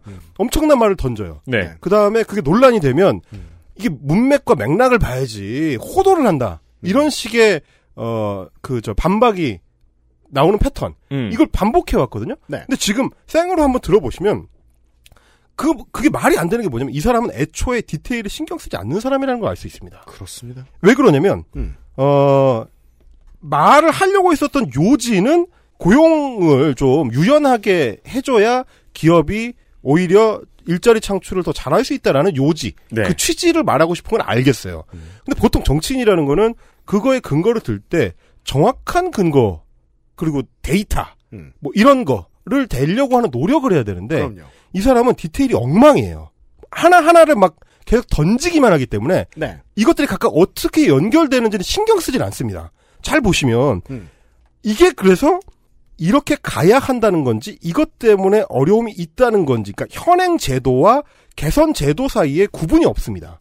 말 안에 아, 그렇군요. 맞다. 네. 막 섞여 있어요.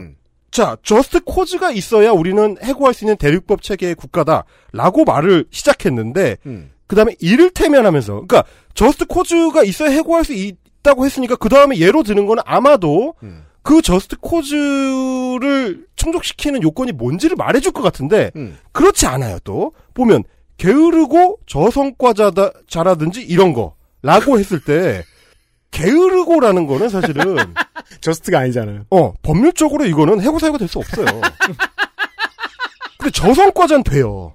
저성과자는 다툼의 여지가 있지만 네. 종종 이제 법원에서 인정을 해주는 경우가 있습니다. 이건 지표가 명확한 경우에. 아, 그렇죠. 네. 그러니까 이 두 개는 사실 병렬로 놓으면 안 돼. 근데 그냥 놓고 얘기를 이런 거라고 얘기를 합니다. 이를테면 이런 거라고 해놓고 그리고 문장이 이어집니다. 그리고 회사가 어려움에 처해서 인력을 감축하지 않으면 회사가 생존할 수 없는 경우 이거는 우리 법이 인정하고 있는 해고 사유입니다. 음. 이게 구조조정이거든요. 네. 이걸 긴박한- 모른다는 얘기입니다. 어, 긴박한 사유에 의한 구조조정 이건 할 수 있어요. 지금의 제도에 대해 모른다는 얘기입니다. 그러니까 섞여 있잖아. 그러니까 저는 말을 듣다 보면 혼란스러운 거예요. 앞에는 이렇게 just cause가 있을 때만 해고할 수 있다고 했는데, 어, 할 수 있는 얘기, 예를 또 들어요. 근데 그 다음에는, 현 정부 지지 선언을 해요. 그 다음에 우리한테, 그 다음에는 우리한테 없는 얘기를 해요. 네. 자, 회사가 기존 사업을 없애고 수익을 더 많이 낼 수 있는 쪽으로 구조 개편을 할 때 해고를 할 수 있어야 된다는 얘기를 하거든요. 근데 이건 사유가 안 됩니다. 한국의 현행 법상으로는. 이걸로는 사유가 안 돼요. 네. 그러면 앞에 말들하고 얘가 안 어울려. 그럼 구분을 해줘야 될 거 아닙니까? 앞에는 just cause 상으로는 우리가 이러 이러 이러한 거는 해고 사유가 되는데 앞으로는 이런 식으로 좀 법 체계를 바꿀 필요가 있다. 예를 들면 회사가 기존 사업에 수익을 많이 낼 수 있는 쪽으로 구조 개편을 할때 이렇게 돼야 문장이 정확할 거 아니에요. 근데 과거와 현재와 미래를 뒤섞어놨어. 섞어놨어. 그러니까 듣는 사람은 정확하게 말을 듣고자 하는 사람은 무슨 말을 하려는 건지를 모르겠는 거예요. 근데 이러다 보니까 기자 입장에서는 초점을 어디에 맞추느냐에 따라서 기사가 달라져. 네. 이렇게 괴로운 화법을 자랑하던 분으로는 전 대통령 한 사람이.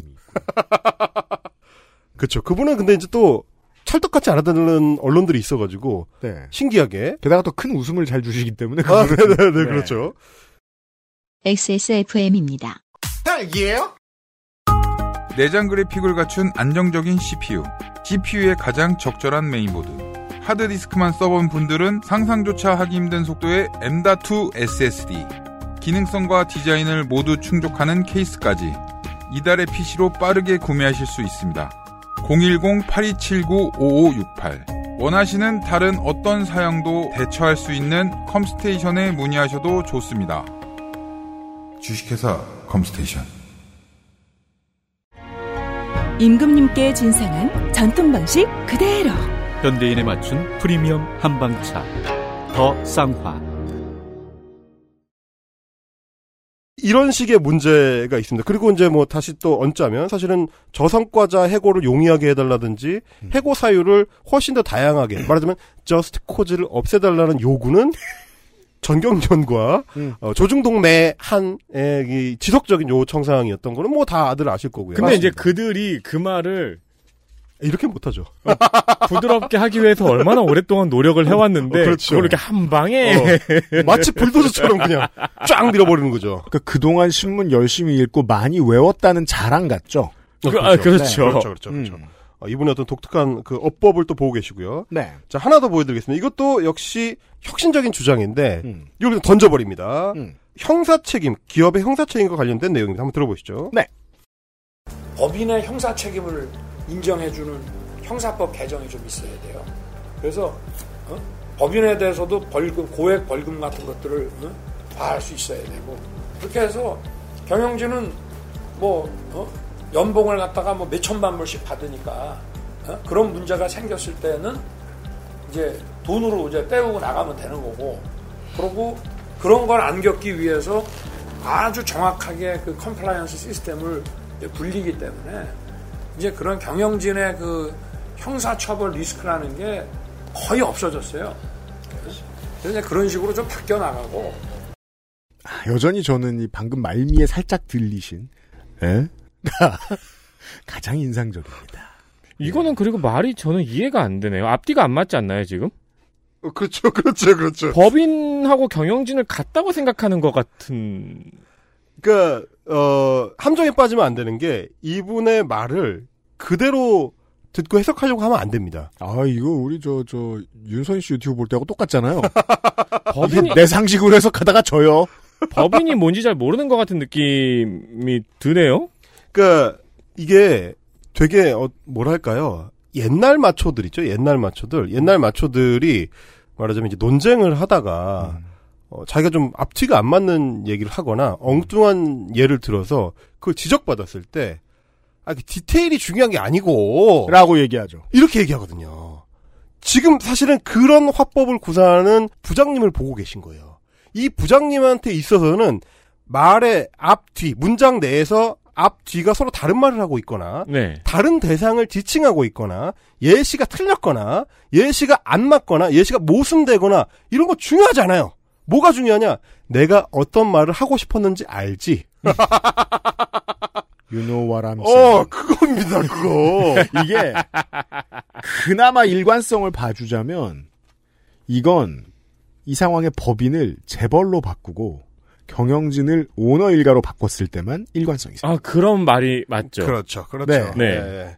그러니까 사실 뭐 이제 이게 매일경제 매체 입장에서 봤을 때는 우리가 그동안 하려던 얘기 혹은 쭉 해오던 얘기니까 적당히 알아듣고 텍스트 기사를 옮기면 됩니다.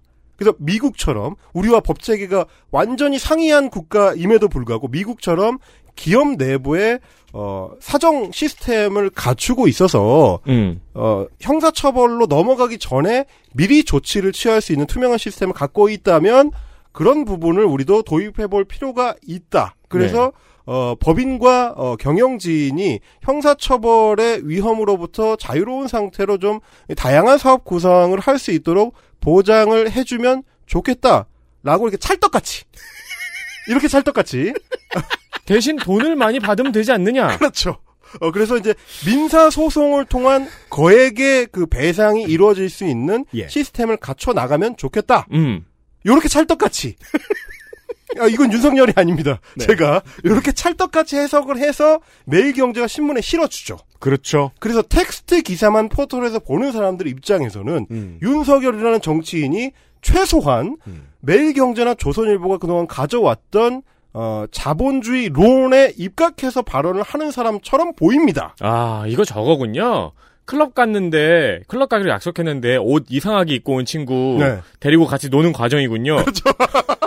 옷을 사줍니다. 그렇죠, 어, 그렇죠. 그죠. 그렇죠, 네. 그렇죠, 그렇죠. 그리고 농담 실패하는 거 어. 옆에서 이렇게 맞 쳐주고. 어, 쳐주고. 어, 어, 너 사실은 이 얘기하고 싶었지? 뭐 이러면서.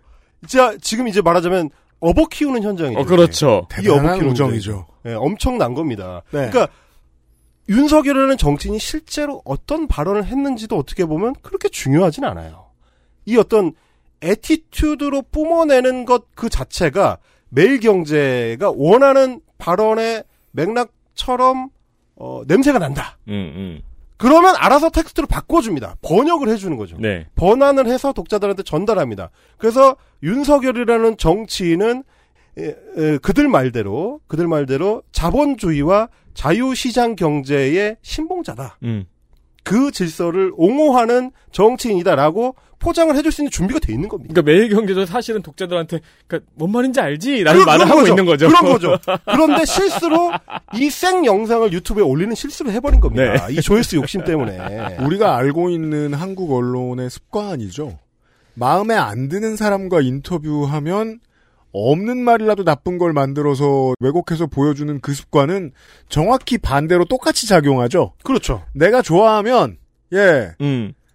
아니 여러분 한번 생각을 해보세요. 성경처럼 분석해 줍니다. 제가 그래서 이거 생으로 한번 들어보시는 게 굉장히 가치 있는 일이다라고 말씀을 드린 건데 네. 단순 시간 낭비가 아닙니다. 왜냐하면 어, 한 시간 동안 신년 기자회견을 대통령 문 대통령이 합니다. 음. 문 대통령이 만약에 기자들하고 대화를 나누는 상황에서 노동 법제 개편과 관련된 이야기 혹은 회사법 개편과 관련된 이야기를 할 때 이런 식으로 말을 했다. 음.